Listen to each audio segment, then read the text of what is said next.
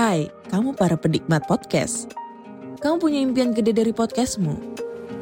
Terus First Story bisa banget bantu kamu. Mulai dari F-Link, Dynamic Audio Insertion, sampai statistik yang komprehensif. Semua ada di First Story. Gak ketinggalan kamu bisa monetisasi podcastmu lewat iklan dari First Story Ads yang bisa kasih kamu penghasilan dari setiap place podcastmu.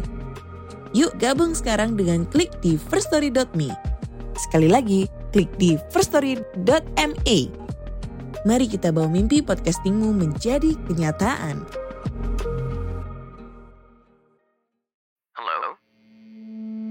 Hello?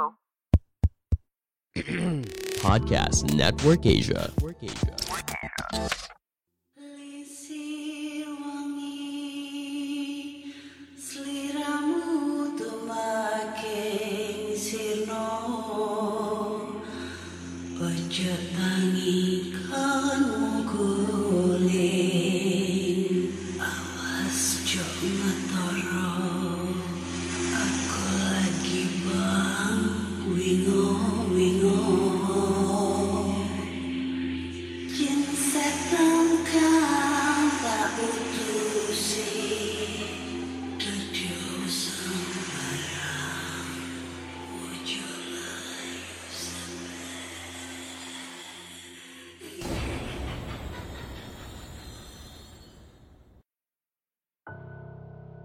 Hai Rek, iya apa kabar Ketemu lagi dengan aku si Ana di podcast kisah horor. Kita bertemu di episode ke-230-an. Dan di episode kali ini aku akan bacakan cerita horor ataupun email berhantu yang sudah dikirimkan teman-teman melalui podcast kisah horor at gmail.com atau DM Instagram podcast kisah horor serta Google Form yang lainnya tersedia di bio Instagram podcast kisah horor. Kemarin tuh banyak banget ya yang nge-DM aku. Waduh. Ada sekitar 8 sampai 10 orang, ada yang belum aku buka sih. Jadi kebanyakan dari mereka adalah berkomentar tentang cerita terakhir kemarin yang judulnya Om Om Misterius. Ada yang komentar gini. Oh, apa ya? Karena lama-lama tambah ngelunjak, mulutnya nggak bisa dijaga, ngata-ngatain orang gitu. Terus yang kedua eh, netizen bilang gini, eh, hostnya apa ya? Hostnya nggak sopan atau apa? Gue lupa gitu kan. Terus eh, yang ketiga banyak banget yang komentar akhirnya Kana comeback gitu kan. Pacotannya udah kembali nih, gue suka, gue suka gitu. Jadi mayoritas itu kebanyakan tuh eh, dari pendengar itu banyak yang ini. Gue suka kalau eh, mereka suka kalau aku suka ngebat ngebacot ataupun berkomentar pedes nih eh, sama apa namanya eh pen, apa sih orang yang ngirim cerita gitu kan. Karena eh ya terbukti emang emang jelek ceritanya gitu loh. Bukan jelek sih tapi kan kemarin tuh kan ceritanya tuh kan kayak membagongkan sekali gitu loh. Gue yang ngebaca tuh greget banget apalagi kalian yang ngedengerin gitu kan. Ya itulah gue luapin emosi gue dalam bentuk kata-kata. Emang sih nggak sopan ya, tapi kalau misalnya kalian ngedengerin podcast aku di dari episode 1, 2, 3 sampai episode 100-an ke atas ya. Banyak banget eh pencerita gitu ya cerita yang emang nggak nyambung emang yang gak aduh yang membagongkan banget gua hujat gitu loh. Sampai pada akhirnya di episode 50 ke at- 150 ke atas gue dikomentarin netizen. Akhirnya gue akhirnya gue down itu yang ngebuat para pendengar setia gue yang udah lama itu agak kecewa gitu. Aku berubah dalam penyampaian cerita. Gitu guys. Ya jadi di 2023 ini gue bakal kembali ke setelan pabrik ya. Sebagai Ana yang suka ngehujat cerita. Kalau emang ceritanya itu halu ya gue bilang halu. Ceritanya serem gue bilang serem. Apa adanya gitu loh guys. Ya. He. Jadi langsung aja nih kita masuk ke cerita. Dan cerita pertama ini datang dari email. Judulnya adalah cerita horor di kota Jogja. Hai Kak Ana, kali ini aku mau share beberapa kisah misterius dan bikin bulu kuduk berinding yang aku alamin selama kuliah dan ngekos di kota Jogja. Sengaja beberapa tempat dan orang yang terlibat di dalamnya aku jaga kerahasiaan atas dasar menghargai privasi. Jadi yang pertama itu suara gamelan di dini hari. Malam itu, malam Jumat yang besoknya ada libur nasional. Aku li- aku lupa libur apaan. Aku sama teman kosan aku sebut saja namanya Anas nyewa PS buat dimainin di kosan. Kebetulan si Anas ini anak NTB, Nusa Tenggara Barat. Jadi nggak pulang kampung. Malam itu aku main PS sampai jam 2 pagi. Tiba-tiba listrik mati, terus aku sama si Anas akhirnya tiduran sambil nyalain rokok dan ngobrol ngalor ngidul nggak jelas. Tiba-tiba ada suara gending gamelan sayup-sayup. Suaranya gamelan itu lebih mirip catilan, udah lumping. Yang kedengarannya bersemangat gitulah pokoknya. Aku pikir emang ada jatilan di samping kosan aku, soalnya suaranya kenceng banget. Tapi kok jam 2 malam ya? Saat itu si Ana sempat bilang, ada yang gak beres bro. Aku cuek aja dan ngajak si Anas buat nonton jatilan itu daripada nggak ada kerjaan di kosan.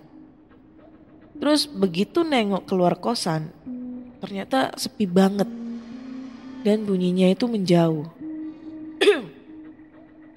Karena kadung penasaran, aku sama temen aku itu ngambil motor buat nyari itu suara. Suara itu mengarahkan aku di sebelah barat Fakultas Teknik UNY. Seketika aku ke situ, aku lihat banyak kembang mawar di jalan. Terus suara itu mengarah ke barat ke arah UGM. Dan syukurlah rombongan itu kelihatan. Mereka dari jauh kelihatan lagi jalan ke arah barat. Rombongannya ada laki sama perempuan. Semuanya pakai baju tradisional. Aku makin semangat begitu udah berhasil datangin itu rombongan. Mereka terdiri dari laki-laki tanpa muka. Ya mukanya rata gitu kak. Gak ada apa-apanya. Dan yang cewek mukanya ancur. Berdarah dan bau busuk. Kayak muka di forum disturb, di, disturbing picture yang korban kecelakaan.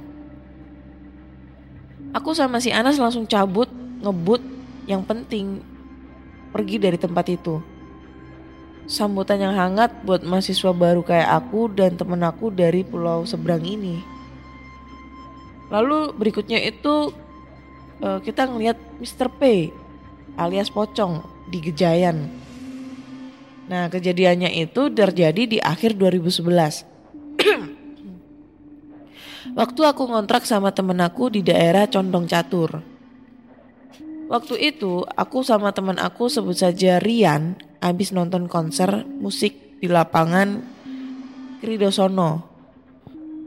Setelah selesai pulang dari konser, aku sempet nongkrong di Burjoan daerah Sanata Dharma. Sampai waktu nunjukin jam setengah dua. Lalu aku mutusin buat balik ke kontrakan sebelum mata nggak kuat dia, diajak naik motor. Apalagi lampu motor aku agak biar pet waktu itu. Awalnya perjalanan biasa aja. Sampai satu dua kendaraan yang lewat. Padahal biasanya jam segitu pun Jogja masih rame. Tiba-tiba Sirian nyeletuk. Mandek cuk. Kayak ngarep ono opo putih-putih. Ngedek. Apa nih? Oh ngadek neng tengah dalan yang artinya berhenti cuk. Itu di depan apaan putih-putih berdiri di tengah jalan. Aku sontak ngerem motor dan jarak aku uh, sama sosok putih itu sekitar 20 meteran. Jelas banget aku ngelihat bungkusan bungkusan putih itu berdiri di tengah jalan. Gak tahu apa yang terlintas di otak aku, aku masih tancap gas dan niat buat nabrak tuh pocong. Semakin dekat semakin jelas, tapi aku gak peduli. Dan ketika jarak tinggal semeter, tuh pocong langsung terbang naik dan menyisakan bau semacam daging busuk. Aku sama teman aku merinding gak habis-habis. Sampai lampu merah gejayan, aku terobos tuh. Jujur kejadian itu bikin aku trauma sambil nulis cerita ini aku aja tetap merinding disco. Lalu yang berikutnya itu kak, ada kejadian horor di kontrakan di Jalan Kaliurang.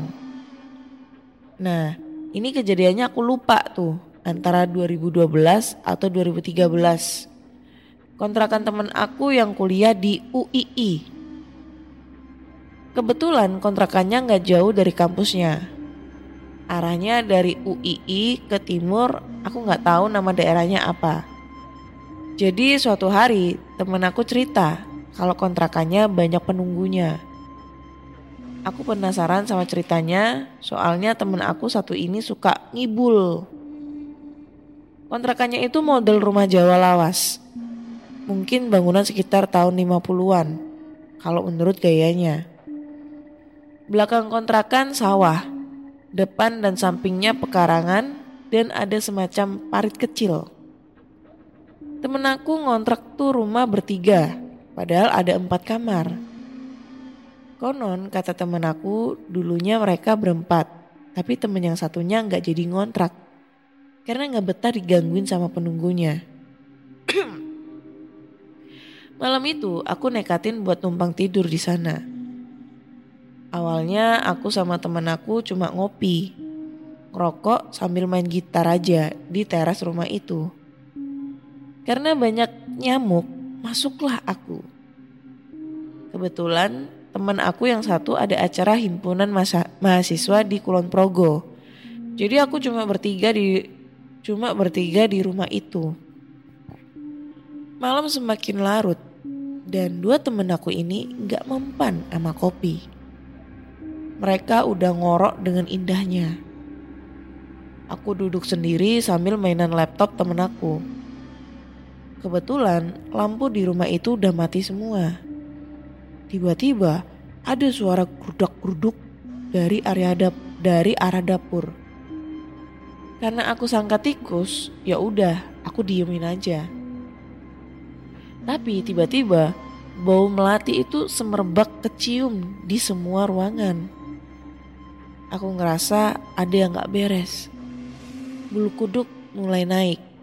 Aku intip ke dapur ternyata ada dua bocah kepala plontos, lagi mainan air di wastafel. Kepala plontos, matanya merah, dan mereka punya semacam tanduk kecil. Aku langsung balik kanan, balik ke ruang tamu. Aku bangunin temen aku dan ternyata temen aku udah beda. Minggat kowe. Aku orang ikhlas kowe manggon yang ngomake nih. Dia kerasukan dan seketika situasi berubah mencekam. Aku bangunin temen aku yang satunya dan kami berdua gak tahu mau ngapain nih. Temen aku ini nyoba baca ayat-ayat dan doa-doa supaya tuh demit bisa keluar. Aku semakin bingung dan aku tampol tuh temen aku sampai bangun. Entah karena demitnya kesakitan atau apa, temen aku tiba-tiba sadar. Lalu yang berikutnya itu hantu jembatan merah. Nah, Jembatan yang aku maksud adalah jembatan yang di sebelah barat terminal Jombor itu. Aku nggak tahu tuh kali apaan. Tapi waktu itu aku dari arah Monjali mau ke jalan kabupaten via Ring Road Utara. Malam itu udah mau tengah malam dan gerimis ringan. Tiba-tiba aku baru sadar kalau dompet sama HP aku ketinggalan di Monjali. Aku muter tuh tapi udah terlanjur ngelewatin perempatan flyover Jombor. Akhirnya aku nemuin jembatan yang kalau kita lewat bawah jembatan itu bisa muter balik ke arah Monjali. Oke, gue tahu nih jembatannya. Lewatlah aku di bawah jembatan itu. Kondisinya gelap, cuma ada satu lampu. Suara air di kali yang udah mulai banjir kedengeran banget. Samar-samar di bawah jembatan aku lihat cewek pakai baju merah panjang dan rambut panjang tergerai.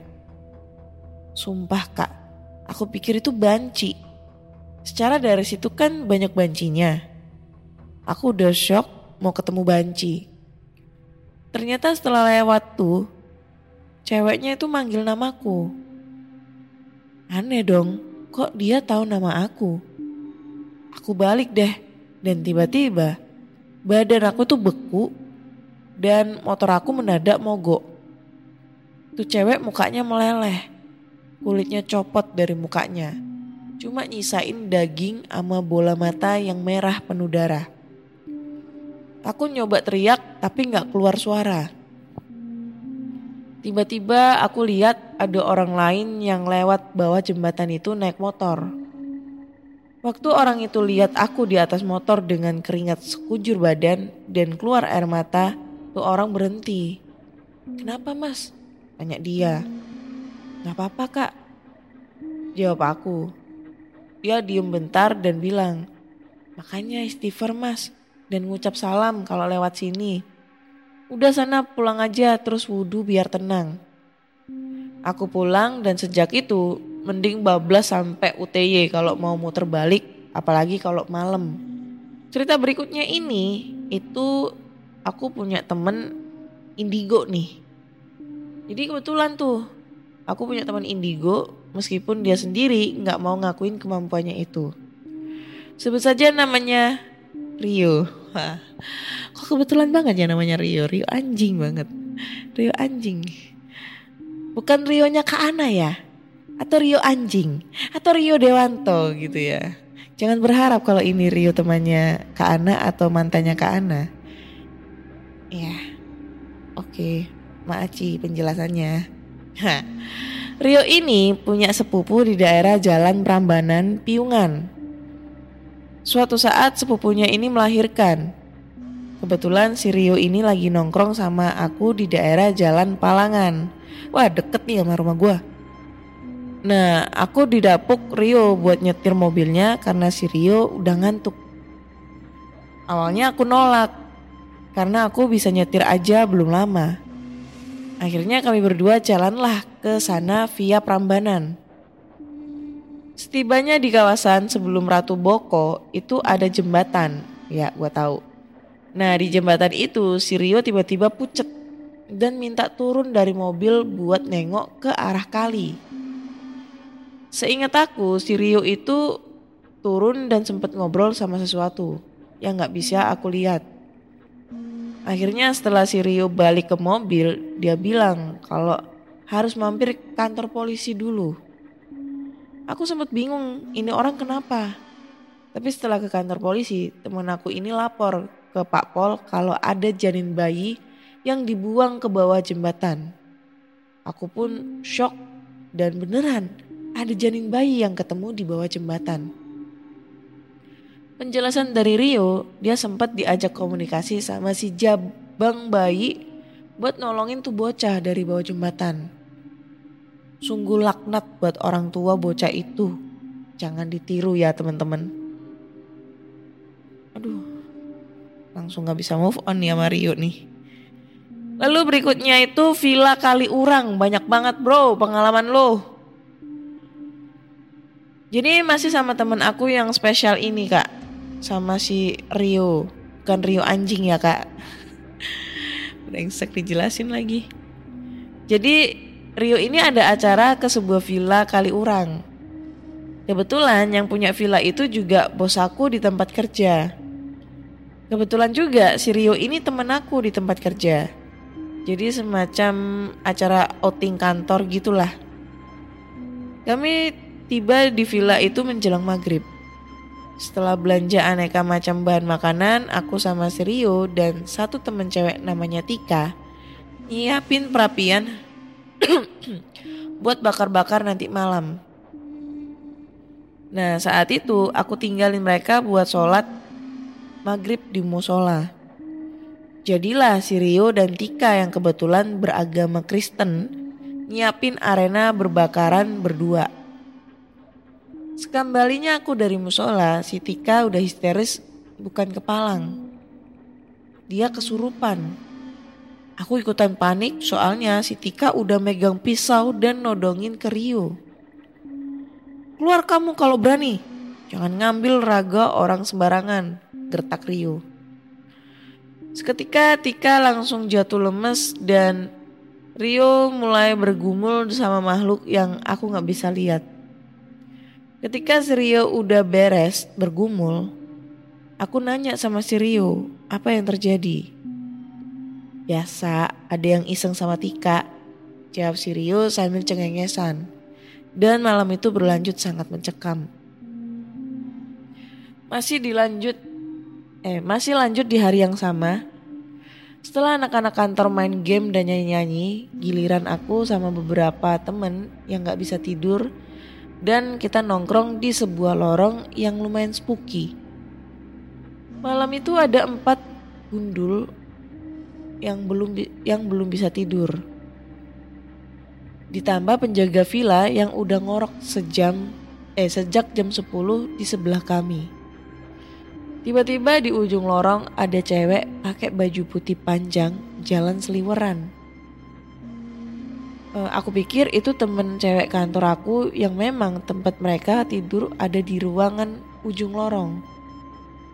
Sambil main remi, kami diemin aja tuh cewek mondar mandir. Sampai akhirnya aku kebelet pipis yang mana kamar mandinya ada di dekat tempat tidur cewek. Setibanya aku di kamar mandi, aku langsung keringet dingin dan kaki aku berasa nancep di lantai. Tuh cewek nongol lagi. Dan kali ini dengan wajah yang rusak dan bau bangkai yang nusuk hidung banget. Dan dia langsung senyum dengan muka yang hancur. Aku mau teriak gak keluar suara. Sambil nyoba nenangan diri, aku nyoba ngangkat kaki dan aku kabur waktu itu.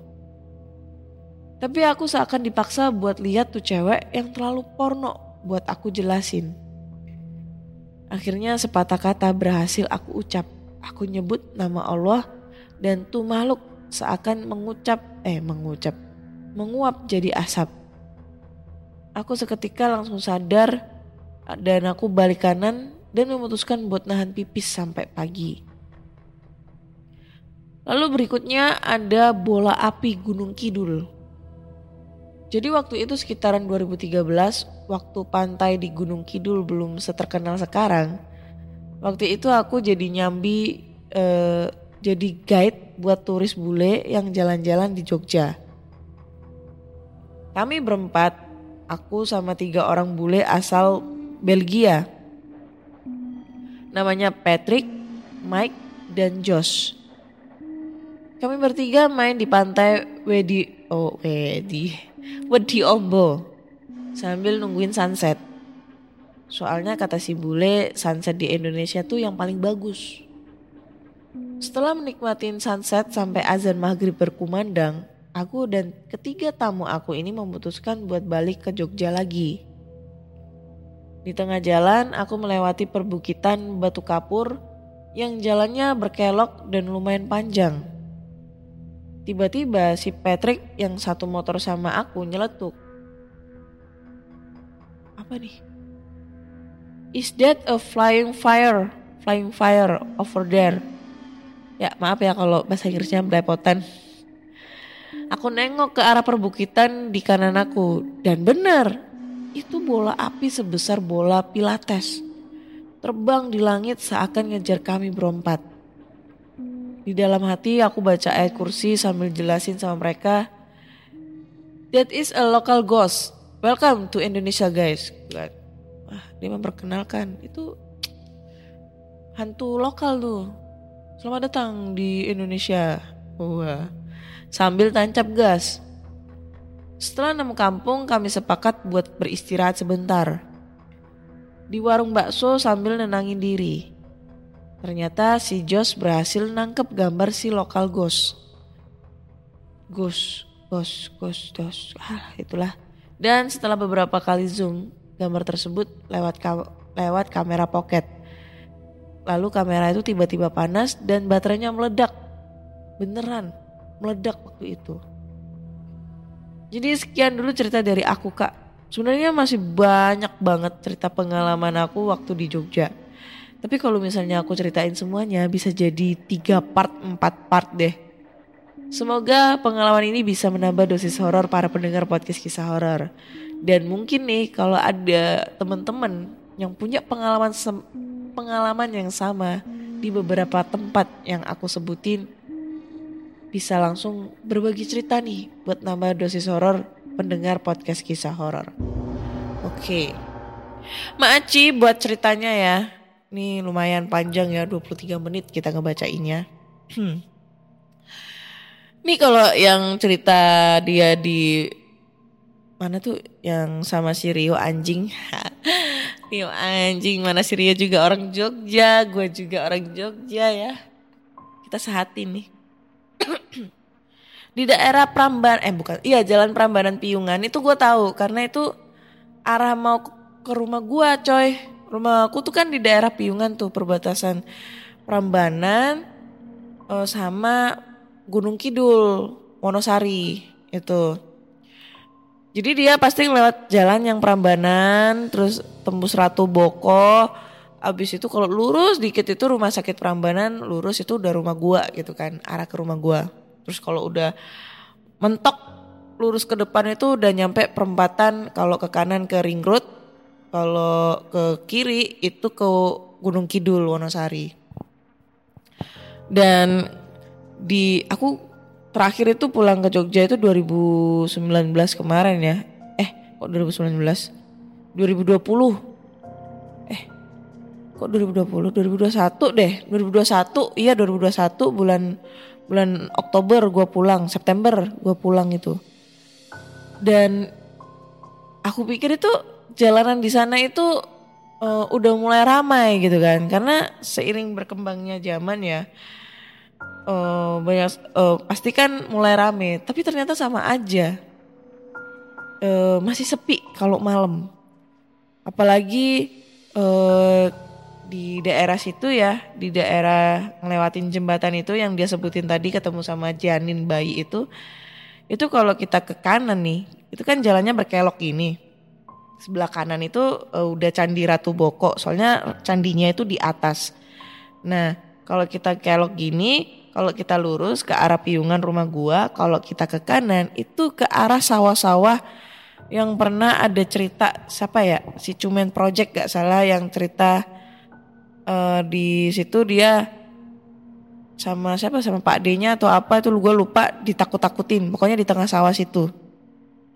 Itu emang horor bro angker di situ gue bolak-balik lewat situ walaupun nggak sampai jam 10 malam nih Jam 9, jam 8 tuh udah sepi. Hanya beberapa motor yang lalu lalang.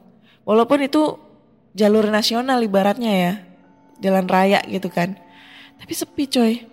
Dan biasanya kalau ngelewatin jembatan situ, kebanyakan nih kalau orang-orang orang lokal situ itu suka bunyi bunyiin klakson. Itu benar terjadi loh. Kalau kalian nggak percaya, coba aja sih main ke sana ya. Terus lagi kalau pengalaman gua itu di bukan di UNY, melainkan di belakang gedung UGM. Jadi kan gue pernah tuh nongkrong. eh pokoknya gue tuh kayak nyasar gitu lah. Waktu itu gue pergi sendiri gitu, naik motor sendirian, nongkrong gitu kan. Habis dari mana itu eh Malioboro kan gue gabut gitu loh gue stres gue galau gue ya gimana? gitu lah. Gue akhirnya naik motor sendirian jalan ke sana. Nah karena gue belum begitu hafal dari arah rumah gue piungan ke Malioboro gue pakai Google Maps gitu kan pertama kan lewat itu ring road ring road barat atau mana tuh ya yang lewat arah piungan kalau ke kiri itu ke terminal Giwangan, kalau ke kanan itu ke Maguwo, ya kan ke AAU. Nah itu di Akademi Angkatan Udara tuh. Nah itu terus nggak tahu kenapa Google Maps-nya itu kayak nyasar-nyasarin ke belakang gedung UGM. Gue lupa itu fakultas apa, tapi luas banget, sumpah luas banget ya UGM itu. Terus komplek-kompleknya itu sepi ternyata. Itu sekitar jam setengah eh jam setengah sebelas atau jam setengah sepuluh gue lupa. Pokoknya malam udah mulai sepi. Nah waktu gue lewat-lewat situ karena karena gue itu orangnya skeptis ya. Gue orangnya belum bisa ngelihat hal-hal seperti itu. Cuma gue kayak ngerasa setiap gue jalan itu kayak ada yang ngikutin, kayak ada yang merhatiin. Pokoknya ada yang ngikutin dari belakang. Padahal di belakang itu gak ada motor, gak ada kendaraan apa pun gitu loh. Sepi, cuma gue sendiri. Beneran gue gak bohong kalau kalian gak percaya. Kalau kalau nggak tahu ya kalau sekarang ya udah rame ya. Kalau itu gue tahun dua- tahun berapa ya? Tahun 2015-an apa 2016 15 atau 14 gitu loh waktu gue eh, gabut gitu pulang ke Jogja itu kan. Nah itu sepi banget coy. Terus serem gitu. Itu kompleknya juga kalau malam itu udah ya pokoknya tuh deket sama kompleknya dosen-dosen. Rumah dosen, rumah dinas dosen di situ. Itu sumpah serem banget. Katanya sih banyak banget eh, penunggu-penunggunya. Karena di di komplek tersebut itu kan banyak rumah dinas dosen yang masih kosong-kosong tuh. Jadi eh, banyak banget penunggunya karena emang eh, rumahnya itu eh, lama nggak ditempatin dan di satu sisi lain rumahnya itu sebagian besar itu masih rumah kuno, rumah zaman Belanda gitu loh. Jadi kebayang ya horornya kayak gimana. Kayak gitu sih kalau pengalaman gue di Jogja. Maksudnya pengalaman horor gue selama di Jogja loh ya. Ngelewatin jalan-jalan gitu. Tapi kalau yang di Wonosari itu beneran bro. Arah Gunung Kidul itu kalau kita naik ke atas. Beuh, itu jalannya sepi banget. Apa ya. Serem. Jalannya serem dan itu emang sepi banget. Gue pernah ke sana itu sekali naik motor sama bapakku tuh tahun berapa ya? Tahun 2013 gak salah. Karena waktu itu kita gabut pengen tahu daerah Wonosari, pengen tahu daerah Gunung Kidul, belum belum ada namanya pantai yang lagi terkenal itu belum. Terus kita itu iseng ke sana cuma makan bakso terus balik pulang, udah. Dan jalannya emang serem banget. Itu kita jalan padahal udah maghrib. Maghrib itu udah serem banget coy. Kayak gitu. Itu sih sepenggal pengalaman gua dan pengalaman dari pendengar yang menceritakan tentang pengalaman horornya di Jogja. Nah, buat teman-teman nih yang punya pengalaman yang sama nih, sama kayak gua, sama kayak pendengar kali ini yang eh, terjadi di kota Jogja. Karena udah banyak banget sih di podcast sisa horor cerita horor itu di Jogja kemarin ada yang di kampus UNY, ada juga di mana tuh di Gunung Merapi, ada juga di Museum Gunung Merapi juga banyak banget pokoknya.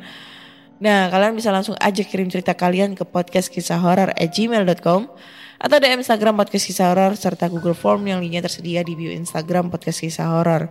Jangan lupa dengerin podcast kisah horor di Spotify, Google Podcast, Apple Podcast, Noise, Pogo, dan Resu. Dan jangan lupa kasih rating bintang 5 buat podcast kisah horor di Spotify. Karena eh, penilaian dari kalian adalah motivasi aku untuk jauh lebih baik lagi uh, berkonten gitu ya. Dan aku ingetin lagi jangan lupa dengerin podcast kita ya. Podcast aku barengan sama Mr. Popo di Ada Mereka di sekitar kita. Oke? Akhir kata saya Anna undur diri dan terima kasih sudah mendengarkan podcast kisah horor. Bye-bye.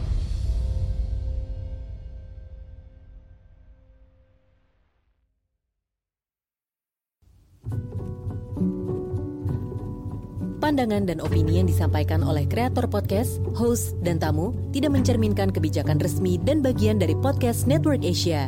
Setiap konten yang disampaikan mereka di dalam podcast adalah opini mereka sendiri dan tidak bermaksud untuk merugikan agama, grup etnik, perkumpulan, organisasi, perusahaan, perorangan, atau siapa pun dan apa pun.